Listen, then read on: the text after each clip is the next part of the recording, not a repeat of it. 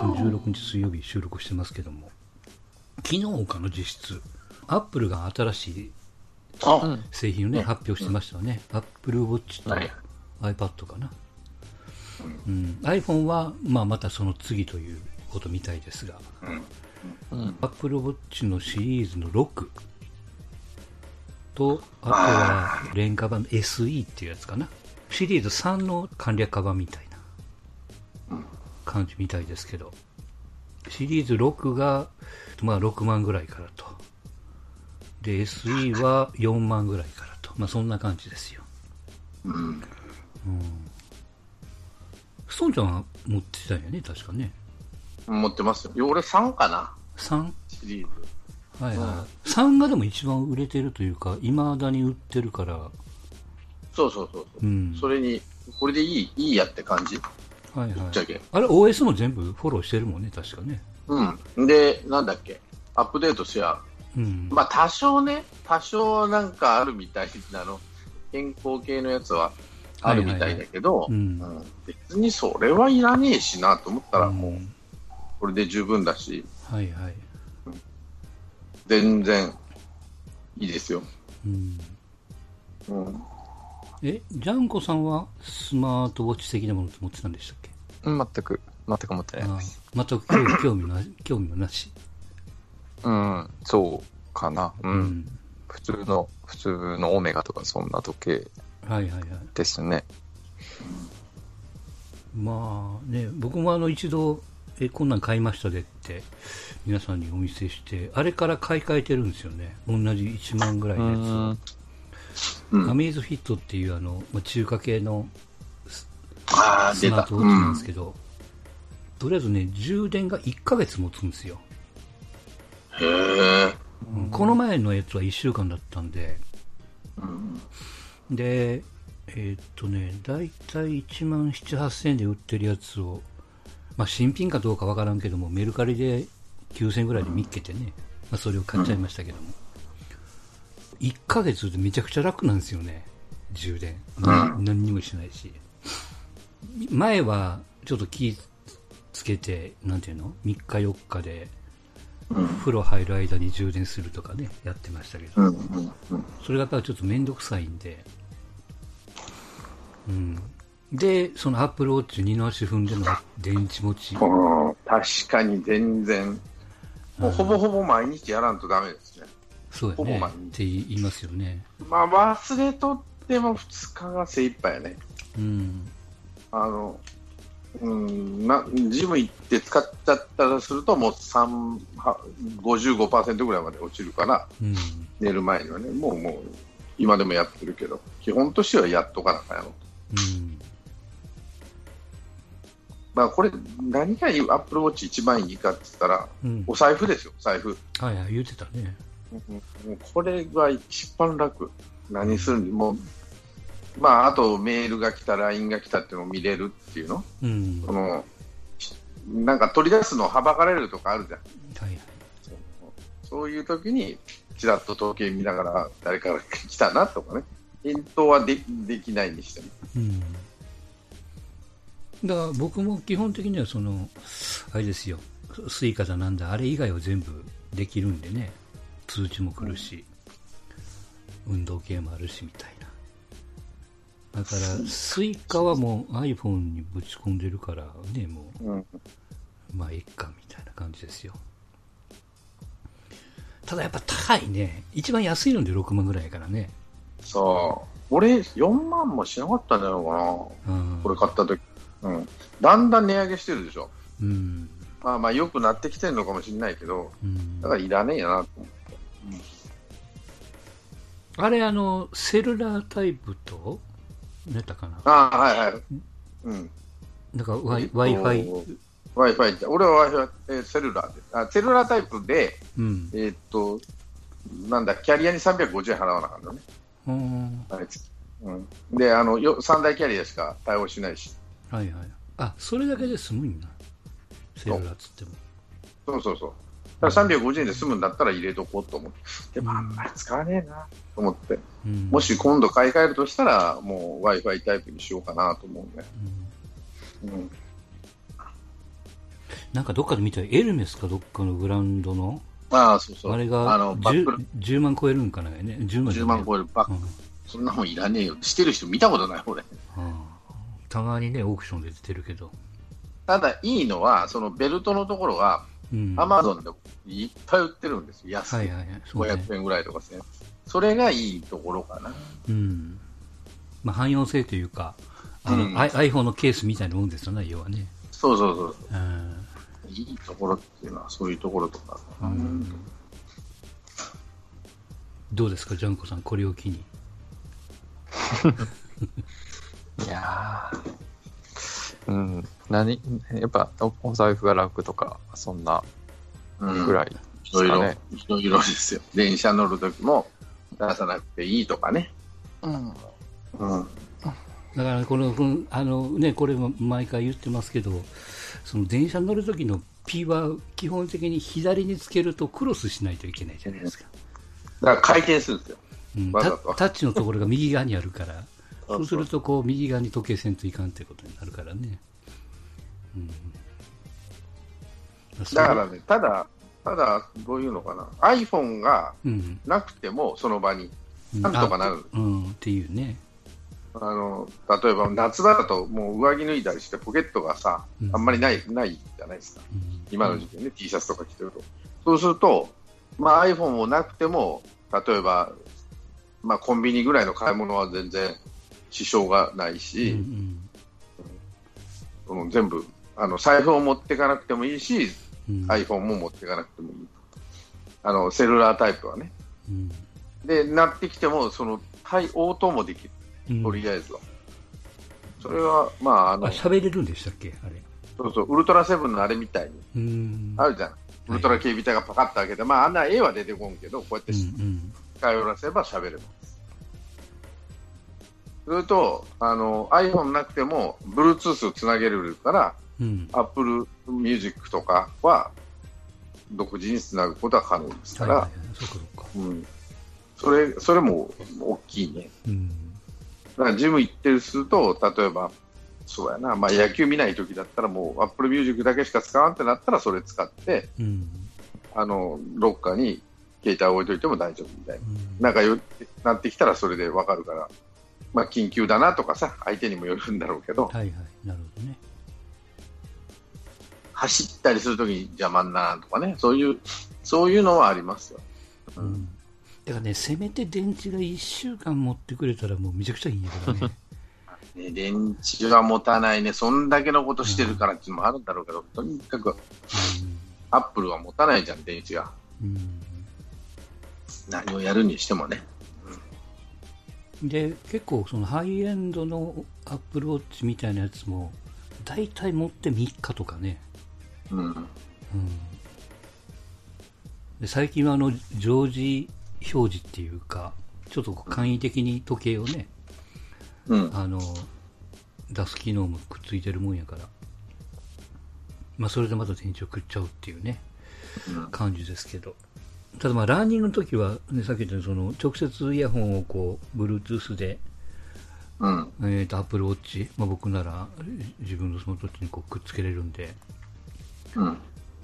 あの、ベースの電話を持たなくても、音楽が聴けるっていうね。うん、まあ、それがメリットですよね。うん。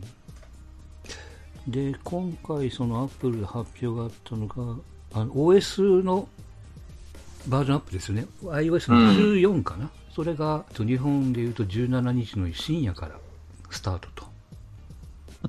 はいはい。ただこれなんか警告が結構出てますよな。あの、毎回そうですけど、アプリが対応うんしてしないやつが出てくるでしょ。多いんで、特に今回は、だから、うん、だから、アプリをダウンロードしろって、どんどんどんどん来るやろね、今度は。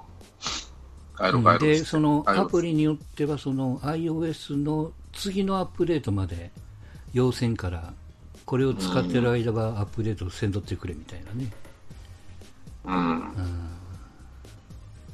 これがめんどくさいですね。うんうん。まああんまりそのアップデートすぐやっちゃうんでね、夜中にね。そそう。うん。勝手にや、勝手にじゃないけど、あのまあまあね、オートにしとくとね、勝手にやっちゃうからあれですけど。うん。で、いや、僕はね、もっと期待してたのが、あの、あれなんですよ。AirPods のね、えああ、ー、AirPods の、えーっと、2とプロの間の間のやつが出るんですよね、今度ね。来年かな。えー、うん、なんかね、プロライトやったかな？うん。なんかあの、プロの形でノイズキャンセリングがついてないのかな？ああ、だからちょっと安くなるんですよ。真ん中ぐらい、5000円ぐらい安くなるのかな？うん。なんかそんなやつが出るって聞いててね。うん。なんかそ、それ欲しいなと思って。たただ、ただあの、お二人が持ってるあの、坊主の、あれも新しいやつ出ますわね、今度ね。もう出たんかな？あそうなの？あ、これからか、10月か。あ、出るんですか。うん、出ますよ。もういい。よ、別に、これで。僕は買い直しましたね、もあ、そう。ちょっと、電池の劣化が異常に早いの？早い早い。う。うんうん。うんいや、今度ね、俺、今度買うんだったら、あれにしようかな、シュア、シュアにしようかなと思って。ただ、シュアはね、セパレートじゃないから、うん、シュアってあの、マイクロメーカーね、うん。一流の、大体プロはシュア使ってるんですけど、そこの、あの、イヤーモニターってあるじゃん、プロの人がやってる。はいはいはいあれも大体シュアを使ってるらしいんで、あ、だから繋がってるやつでしょ？要要は。そうそうそうそうそうそう。うん。あれがいいって言うから、でも、坊主、音はいいんだよな、これ。うん。どういうわけかってことないけど、本当にいいので、うん、でもいつの間にかもう、その、ワイヤレスというか、うん、もう、あれになってしもてるから、うん、い今更1000っていうのはちょっと、うんめんどくさくなるっていうかね、もうどんどんどんどんうん。慣れてしもてるんでしょうけど。まあ、あれですよね。うん。うん、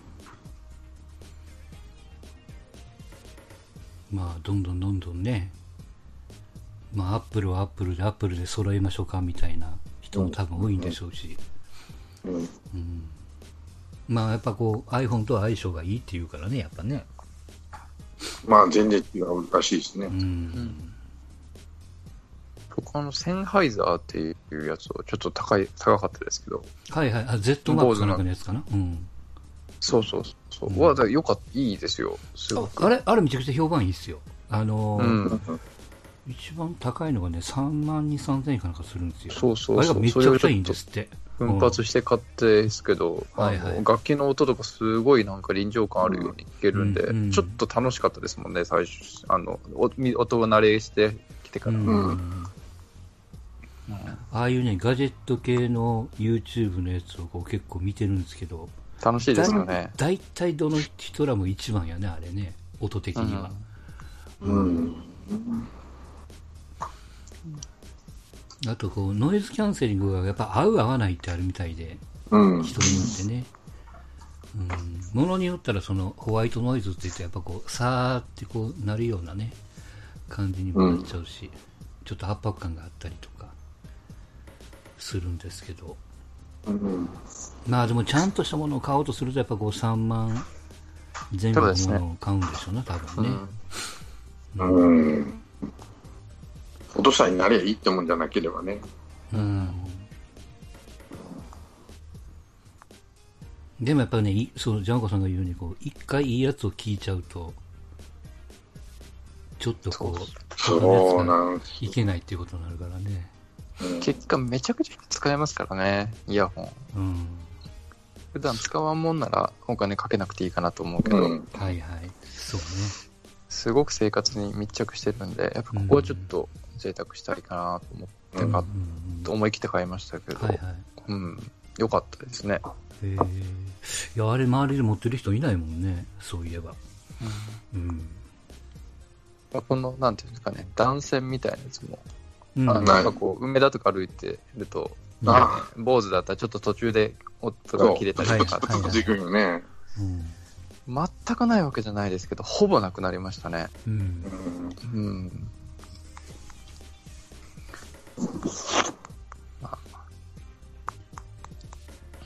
なんか、何やったかな。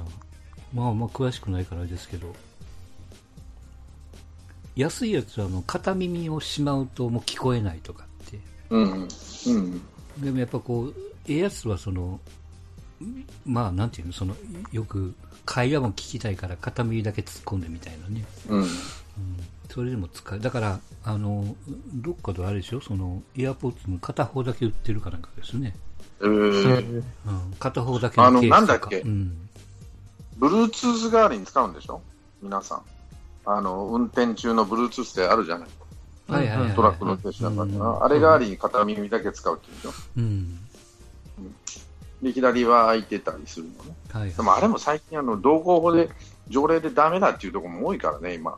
あ、そう。うん。うん、道交法じゃない、あの、条例で、県によっては、Bluetooth しながら運転はダメとかね。まあまあ確かにあの、キー持ってかれるもんね、話をしてると。で、えーまあ、携帯電話はまあ日本全国どこでもダメなんだろうけど、うん。ただ、その、かけなくて Bluetooth を、その、えっ、と、車のマイク、備え付けの、あの、あつけるマイクでやってたらわかんないから、うん。一概には言えないんだけどとは言ってたね。はいはい、はい。ただ何してたって言ったら、あ Bluetooth で電話してましたって言ったら、し県によってはアウトって言われるらしいからね。ううんん。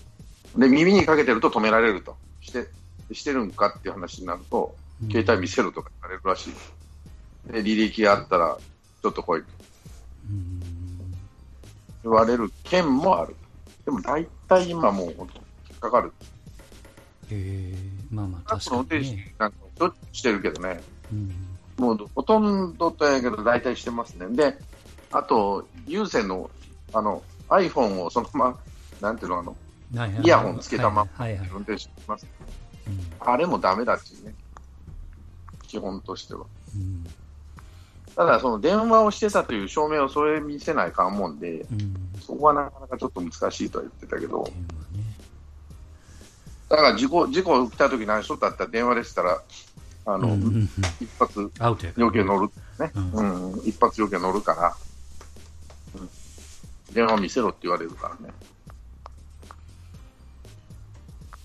まあ、まあ、運転中の電話をちょっとやっぱね、気ぃつけんといかんわね。うん。うん。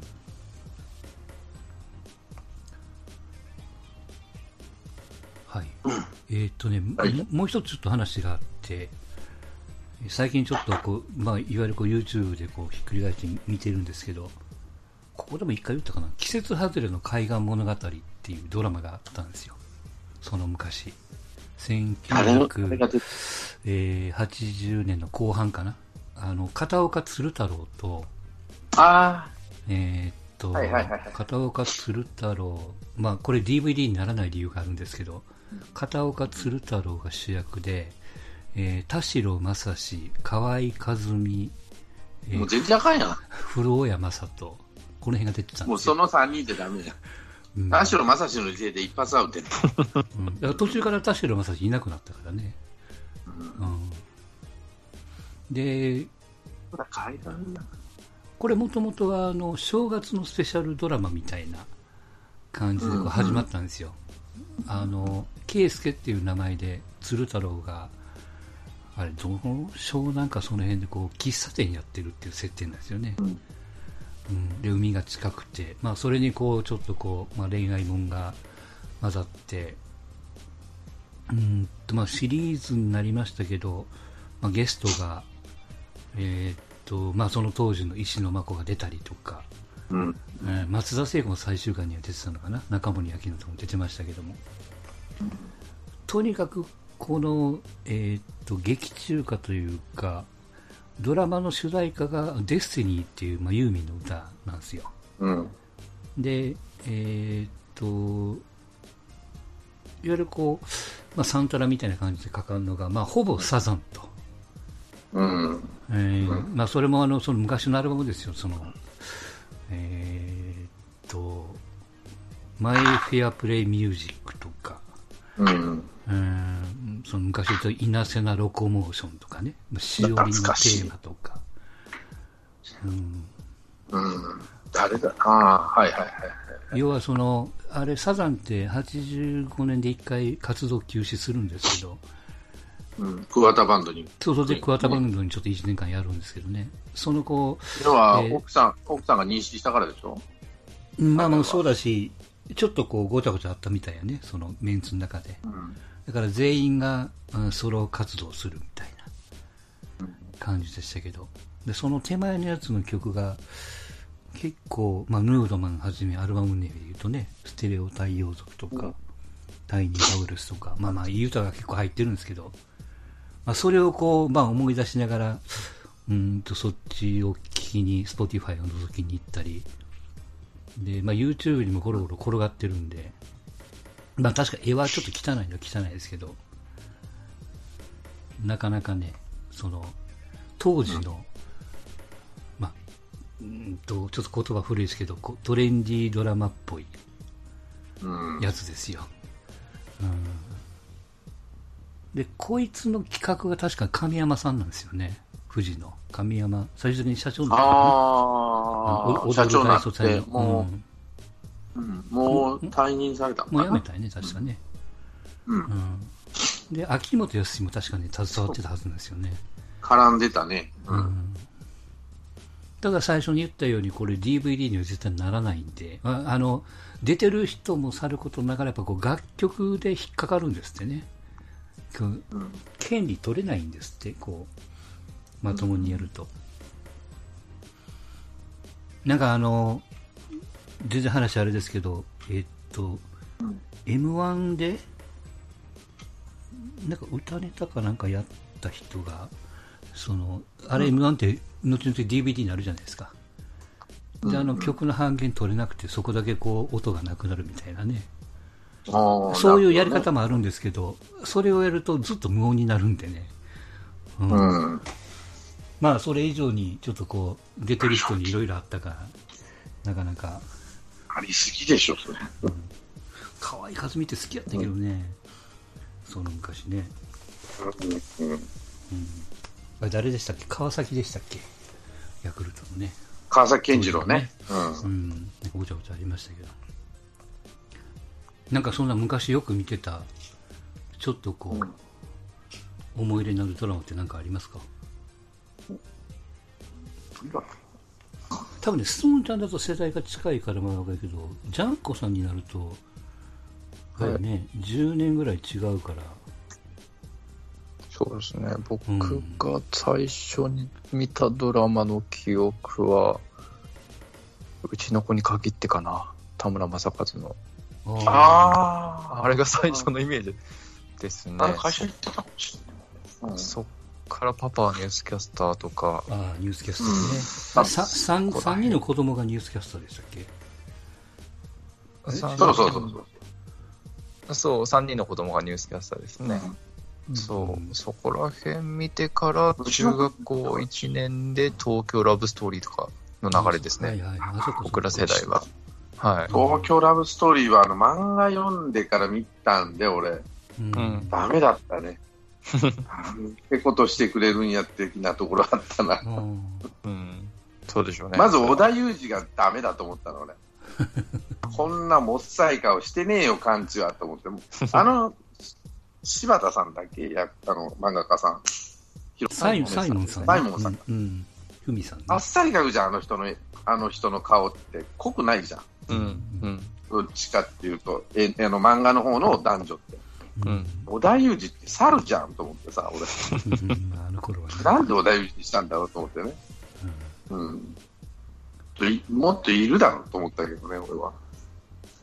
まあまあ、でもあれか、その、ラブストーリーは、僕は漫画は全然知らなかったんで、うん。結構どっぷりハマりましたよ。あの、あれが大嫌いでしたけどね、うんと、三江口洋介と織田裕二と、あもう一人女の子がいるいたじゃないですか、なんとかっていう。有森なる千み。有森の方。あ、そうか。はいおお前が悪いんじゃってあの当時昔言ってた覚えがあるけどね。うん織田裕あの、なんか、江口洋介だけぴったりハマったなと、漫画とイメージがう。ん。こはダメやったな。もう見て、ちょっとしてもすぐ見るのやめた。へえうん。漫画は全部よ綺麗に読んだけど、うん。あ、いいなと思う。なんか、赤名理香もうちょっとあっさりし、あっさりした人で、その続編もやってたじゃない。なんか、海外行って子供産んでとか言って、うん。あの、漫画、漫画がね、うん。20あれ25年後のなんかかな？なんかあったよね。そうそううんそんなにべったりした人じゃないんだろうけど、なんか、鈴木保奈美の、あの、理香はべったりした人だったんですごく嫌だったな。うん。うんもうちょっと簡単にセックスしようって言ってた人なのと思うんだけど、なんか思わせぶりみたいに言うから嫌だな、この、これはとやらしいなと思って、その言葉が。いや、でも、漫画はめちゃくちゃ綺麗かったけどね。あれまあ、可愛いのは可愛いですよ。うん。可愛いのは可愛いとは思うけど、まさか石橋と結婚するとは思わなかったじゃないですか。うんうん。うん結果的にはね。そ、そこら辺かなうん。だから、うん、なんか、うん田村正和見ると懐かしいと思いますね。ああの人もどうしてんのかね、今全然、もう、うちのばあさん引退されましたよね、実情確かあ。。うん。あ、もうやめたんか。演技がもう満足できるクオリティでできないとか、そんなこと言ってなかったかな。いや、そら、そうでしょ。今いくつあの人？もう。78ぐらい。もし、確か78かな、80近いと思います。ほら、ねえ。あら70 77。あうん。77か。うん。でも、田村正和ととかも、やっぱ最初の頃は、あの、下手くそって言われてたんですよね。そう。下手下手ですよ、めちゃくちゃ。だって兄貴2人と親父さんがもう、うん。親父さんスーパースターやからね。うん。うんバン、バンツマだっけ？うん。それね。坂東妻三郎だったら、ロ松の一生とかね、あんなのもう、もう映画、昭和初期の映大映画スターの息子で、うんで、あ、誰だ、田村隆弘さん？あ一番上の兄貴は、もう演技派でしたからね、当時からもう。で、なんだっけ、白い巨頭とか出てたし、うん。えーと、そういうのもやってたから、で、真ん中が正和さんか。そうそう、2番目。で、一番下がん、りょう、りょうかな。りょう。りょうさん。りょうさんはまだだったけど、親父さんと兄、おお父さんと真逆のその演技派だったんで、うん高弘さんは。2枚目じゃないんですよね。うん今でもそうなんだな、最後のその。だけど演技派で、お父さんは2枚目というか、その看板スターというギラギラした人だったんで、うん。うん出たでしょ？で、被ってたのが、当時は多分、市川雷蔵とかそういう、なんていうかな、大川橋蔵とかいうところを狙ったんだと思うんだけど、うんやっぱり優すぎて、全然売れなかったし、下手だったんですよね。青春スターみたいなだけど、途中から、やっぱり、うん、なんていうかな、30超えたあたりから顔がこう渋くなってきてね、うんうん。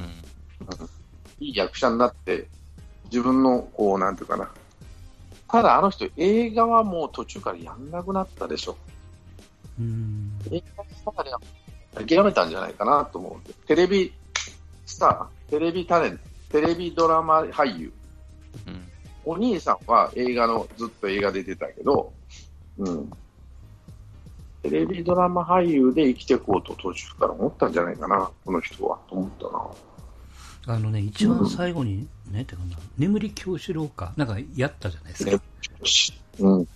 あれ、あれの、あれのね、なんかインタビューをあの格好で受けてて、それをこうテレビカメラ、まあ、テレビ越しに見ると、おじいちゃん。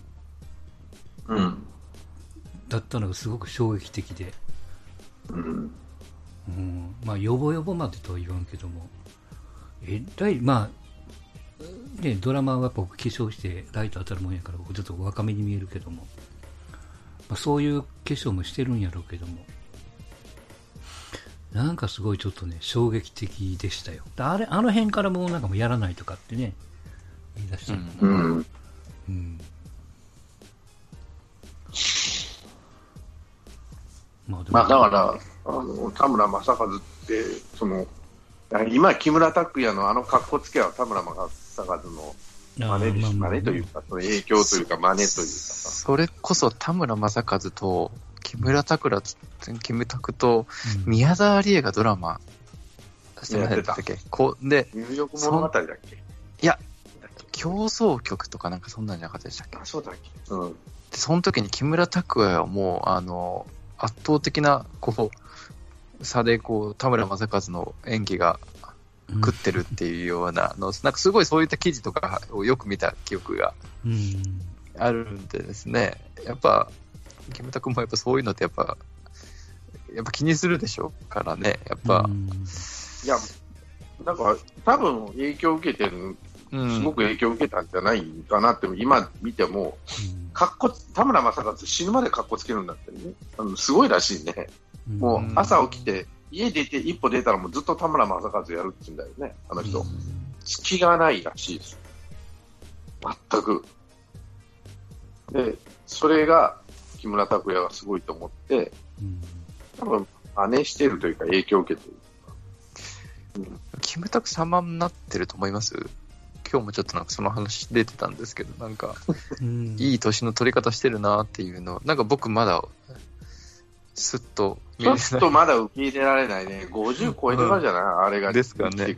あれね、キムタクあれが良かったよ。あのー、それこそドラマの、なんかあの、け警察の教官役の、ああなんかあの、片目をこう、ぎあの、こう、義眼というか、ちょっとこううん見えないようなね、コンタクトを入れて、頭白髪で。ちょっとヒーロー像じゃないやつを意識的になんかやってますよね。うんスタッフあれは、あれやめてから。は、あれは良かったね。うーんただ、彼は、その、うん。例えばね、中井貴一とか、えー堤真一とか、うんまあ彼らちょっと遠ぐらい上の人って映画スターになってるんですよね、うん比較的。例えば、今一番流行りだったら誰かな、あの、あの人、安沢直樹の人。坂井雅人酒井さんね。うん、なんかは映画もできて、ドラマもできてっていう。で、うん映画で主役張れるって、まあ、木村拓哉の名前で今までは張ってたけど、演技派として張れる人って少ないんですよ、日本。例えば、佐藤浩市とかね。うん。彼が50、60手前ぐらいになった時に、本当に主役は張れるというか、見るに耐える、その、題材に耐耐えられる。例えば、えーっと、渡辺謙もそうだろうし、静まの太陽なんて大きな題材に彼が耐えられることができるかってなると、うんまだちょっと難しいかなと。わかんないですよ。やってみたらすごいいいかもしれないけど、なんか見る、うーん、例えばそうやな、白い巨頭みたいなのが映画化、まあまあ、あれはドラマの、テレビドラマの方が面白いんですけど、映画より。う、うん。んいう、まあ、どっちでもいいんだけど、あの、二つの財前でも里見でもどっちでもいい。けど、彼がそのできるのかって言われたら、例えばその、うん難しいんじゃねえかなと思うし、うん。じゃあ、俳優として、その看板を貼ってるような人、さっき言った名前のパンパンパンと出てきた人って、もう看板を貼ってんじゃない。その重たい題材の対策でも彼らなら大丈夫だろうと思うけど、木村拓哉って、木村拓哉の名前でしか出れないんじゃないかって。だから、なんていうの、映画もヤマトをはじめ、うん無限の住人も彼でしたよね。で、なんだっけ、あの、牛の一文か。ああ山田ね。うん山田洋次の、確か監督なんだけど、うんその後、山田洋次って結構あの人気に入ったらパンパンパンパン使うんですよ。うん何回も。でも、使ってないところ見ると、うんあーあんまりフィットしなかったのかなって気はするし、うん。うんいや、あれまあまあはその、こえーっと、検察、検察、なんとかの罪人とかっていう、うんと、二宮君と一緒に出てた。あーあれも、俺も見たんですけど、あれ、あれもいまいちだったもんね。うん、なんかな、ニノのが良かったなって気するんやけど、俺は。うんで、とどめ最初のがあのマスカレードホテルでしたからね。うん。だから マスカレードホテルは、点々やったね。うん、あれはこう、まあ、キムタクのよりもその映画そのものがちょっと辛かったけども、うん、まあ、あれはなと思ったし、うん、あの、どういったらいいのかな。だから、ああいうふうになっちゃうかなって、まあ、うん、その日本を代表する映画俳優ですねっていうところに、今、そのさっき、例えば中井貴一なんて自然となってきた気がするんですよ、あの人は。まあ、素質もあるんだろうけど、頭もいいのもあるし、佐藤浩市とかね、まあ、この2人は2世、二世、まあ、中井貴一はちょっと外れる2世だし、うん、やっぱり力強いし、木村拓哉に足らないのってなんだろうな、力強さかな、やっぱり。いややっぱりこう、まあ、ドドラマ止まりというか、僕好きでしたよ、あの、うん。えーっと、安藤ロイドとか、うん。なんかな、あの、ミスターブレインとか、なんか、うん。あの、あの頃の2000年、2000年、10年前後かなんかの、なんか、かぐやさんの、なんとかの恋人とか、うん。まあ、直近で言うとグランメゾンもそうでしたけどね。うん。自然じゃないんですよね、見てて。うん。なんか、うん、うんもうちょっと自然にやればいいんでしょうけど、ん。どうやったっちゃ、キムタク、いや、キムタクになっちゃうんですよね。そうなんですよだから、うん田村正和が映画に出なくなったのと一緒で、テレビドラマで、その、まあ、田村正和のテレビドラマっていう風にしないと、題材に勝てないんだと思うんですよ、木村拓哉さん。その重たい超大作とかね。えー、わかんないですよ。やってみないとわかんないけど、例えば、そういうのをややらせるっていうのは、なかなか、なんて、華麗なる一族かなんかテレビドラマでやってたでしょ。ああ、やってたね。山崎やってたやってたうんあれも辛かったんですよ。もう途中でみんなやめたもん。中台達也のやああれ僕も見なくなったね。中台達也なんですよ、映画版はね。うん確か。もう全然違ったんで、いや、もうちょっと気持ち辛くなってる。山崎豊子のあれってすごい重たいじゃない、すべてが。うんうん一つ一つ。対策だし。で、仮に、仮に半沢直樹を木村拓哉がやったらもう全然見てらんないと思うんですよ。うんうん、勝てないと思う、あの歌舞伎役者に。勝ったとしても変な勝ち方してるかもしれないね。うん同じ動機やらなくて。